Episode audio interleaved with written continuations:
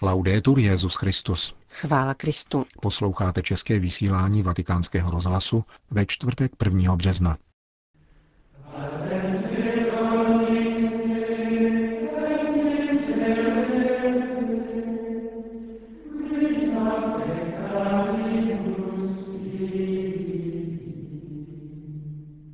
Spása spočívá v novém řádu vztahů, který vzhledem k Bohu a mezi lidmi navzájem zavedl Ježíš Kristus.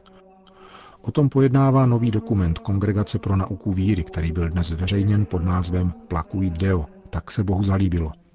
O významu svědomí v boji proti korupci hovoří arcibiskup Silvano Tomasi. Dnešním pořadem provázejí Johana Bronková a Miran Glázer.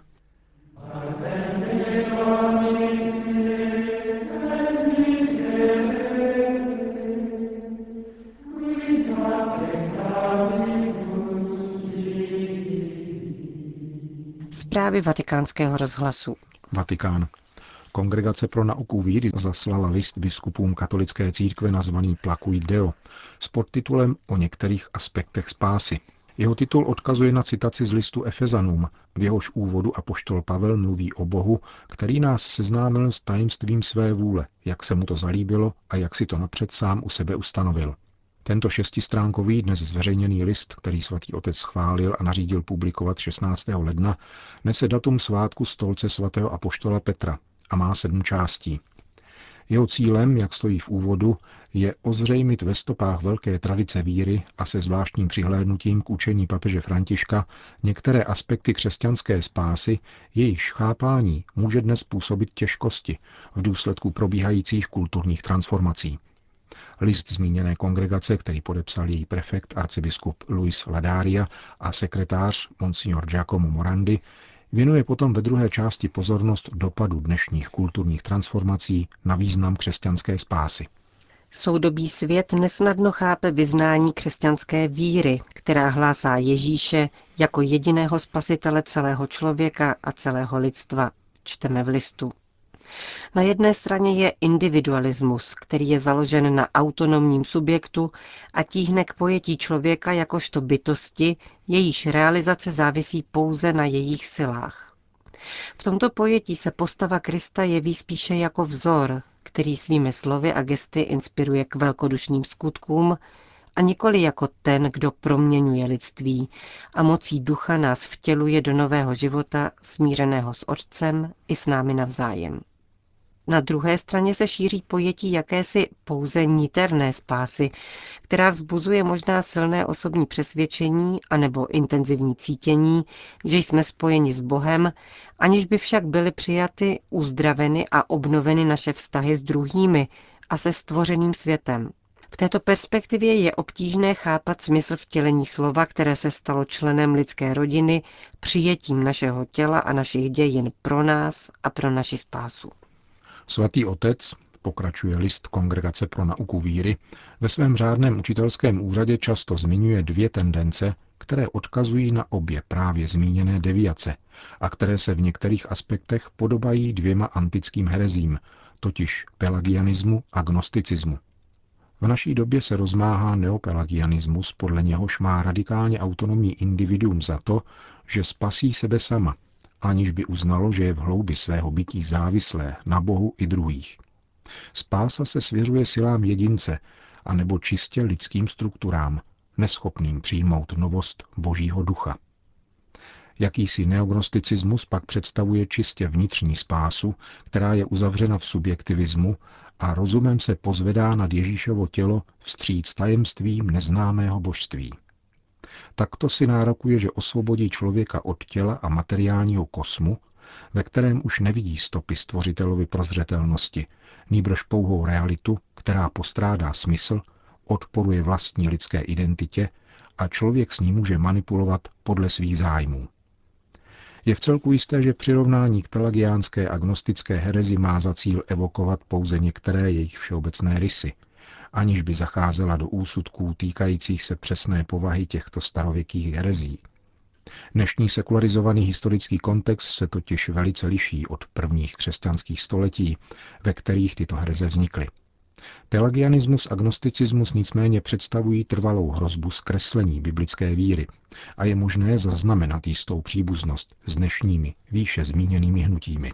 Jak neopelagiánský individualismus, tak neognostické pohrdání tělem znetvořují vyznání víry v Krista, jediného a univerzálního spasitele, shrnuje list Kongregace pro nauku víry dopad dnešních kulturních transformací a táže se, jak by mohl být Kristus prostředníkem smlouvy s celou lidskou rodinou, když by byl člověk izolovaným individuem, které realizuje sebe sama jenom svými silami, jak to navrhuje neopelagianismus. A jak by nás mohla dostihnout spása skrze vtělení, život, smrt a vzkříšení Ježíše v jeho pravém těle, pokud záleží pouze na osvobození niternosti člověka od tělesného a materiálního omezení, podle neognostického chápání. Vzhledem k těmto tendencím chce list zmíněné kongregace podtrhnout, že spása spočívá v našem sjednocení s Kristem, který svým vtělením, životem, smrtí a zmrtvýchvstáním dal zrod novému řádu vztahu s Otcem i mezi lidmi a uvedl nás do tohoto řádu darem svého ducha, abychom se mohli sjednotit s Otcem jako synové v synu a stát se jediným tělem.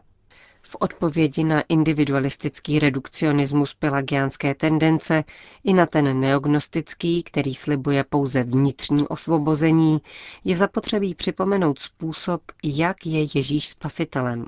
On neukázal pouze cestu, která vede k setkání s Bohem a kterou bychom se mohli potom ubírat sami v pouhé poslušnosti jeho slovům a napodobováním jeho příkladu.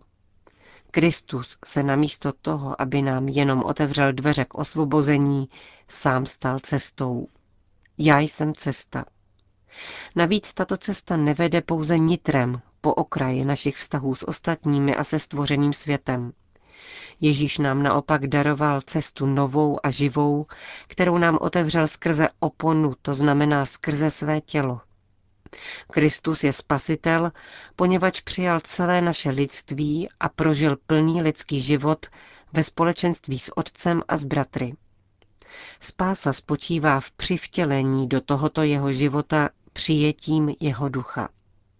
Stal se tak v jistém smyslu počátkem každé milosti podle lidství. Je současně spasitelem a spásou. Místem, kde se nám dostává spásy, kterou přinesl Ježíš, je církev. Společenství těch, kteří byli přivtěleni k novému řádu vztahů, jež zavedl Kristus, a mohou obdržet plnost Kristova ducha. Pochopit toto spásonosné zprostředkování církve je zásadní pomocí pro překonání každé redukcionistické tendence. Spásu, kterou nám Bůh nabízí, totiž nelze dosáhnout jen individuálními silami, jak by si přál neopelagianismus, nýbrž prostřednictvím vztahů, které se rodí z vtěleného Syna Božího a vytvářejí společenství církve. Vzhledem k tomu, že milost darovaná Kristem není pouze vnitřní spásou, jak se domnívá neognostická vize, nýbrž uvádí nás do konkrétních vztahů, které on sám žil, je církev viditelným společenstvím. V ní se dotýkáme Ježíšova těla jedinečným způsobem v těch nejchudších a trpících bratřích. Spásonosné zprostředkování církve, jež je všeobecnou svátostí spásy, nám zajišťuje, že spása nespočívá v seberealizaci izolovaného individua ani v jeho niterné fúzi s božstvím, nýbrž v přivtělení do společenství lidí, kteří mají podíl na společenství Trojice. To byly výňatky z dnes vydaného listu Kongregace pro nauku víry.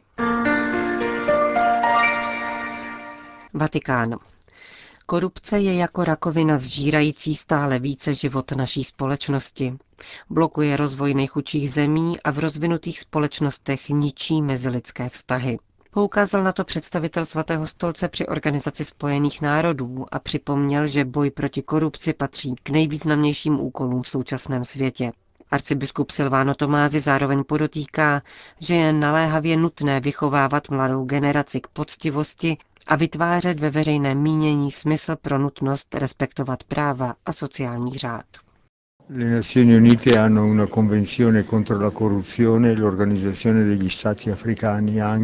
Konvenci proti korupci má jak OSN, tak i Organizace afrických států. Ukazuje to, že existují pokusy o vytvoření příslušných zákonů. Tato zhoubná nemoc však neustále zžírá naši každodennost. Děje se to, protože, jak říká papež František, zkaženost neboli korupce se rodí v lidském srdci. Odtud tedy musíme proměňovat naši sociální kulturu a stavět na skutečných mezilidských vztazích, založených na důvěře a nikoli na korupci. Mějme na paměti, že korupce má počátek v lásce k moci a penězům. Právě to nás žene na nepoctivé cesty a působí, že začínáme sahat k nepoctivým nástrojům. V tom je kořen korupce, která blokuje rozvoj chudých zemí. Korupce podsekává také výhonky zdravého, pokojného a konstruktivního společenského života.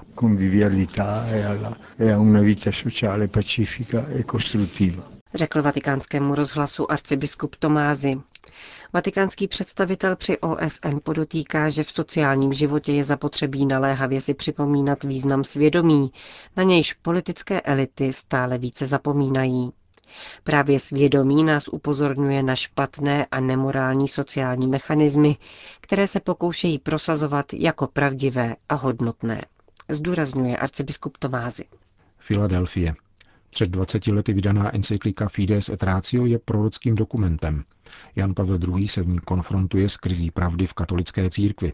Soudí arcibiskup Charles Chaput, metropolita Filadelfie a zároveň předseda Komise amerického episkopátu pro laiky, manželství, rodinu a mládež.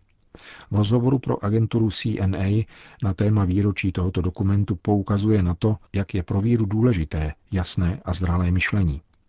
Je to stejně podstatné jako nejhlubší náboženské cítění. Tím spíše, že myšlení má vliv také na naše chápání svědomí. Arcibiskup Chaput poukazuje na to, že křesťanská víra je něčím více než dobrá vůle a svědomí nelze redukovat na soukromé mínění. Zdravé svědomí potřebuje dobrou formaci, jinak funguje jako alibi. Dnešní svět je velmi složitý a je stejně důležité jako nesamozřejmé naučit se myslet katolickým způsobem, být zakotveni v učení církve, dodává americký biskup. Berlín. Je zapotřebí ujasnit, zda v těchto případech biskupské konference nepřekračují své kompetence, uvedl v rozhovoru pro německý týdeník Die Tagespost kardinál Gerhard Ludwig Müller.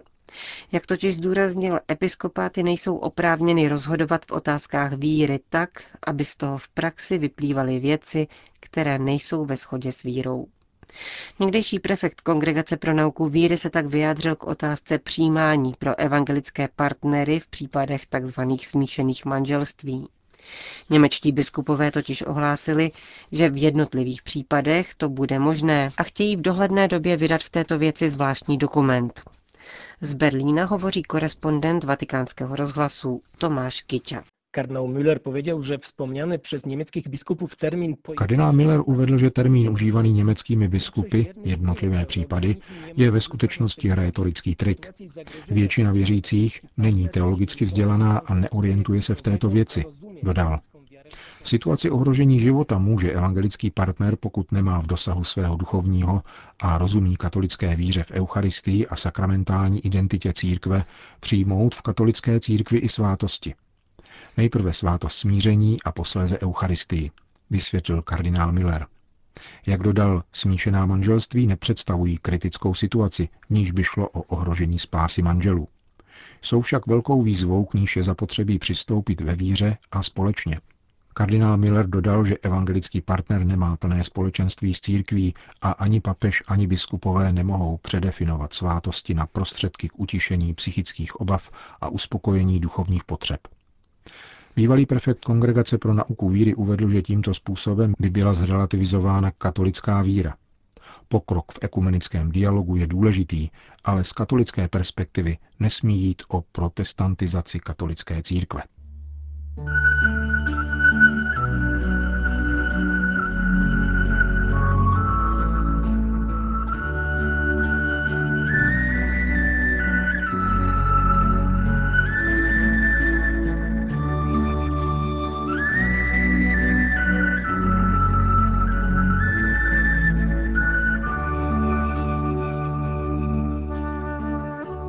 Končíme české vysílání Vatikánského rozhlasu. Chvála Kristu. Laudetur Jesus Christus.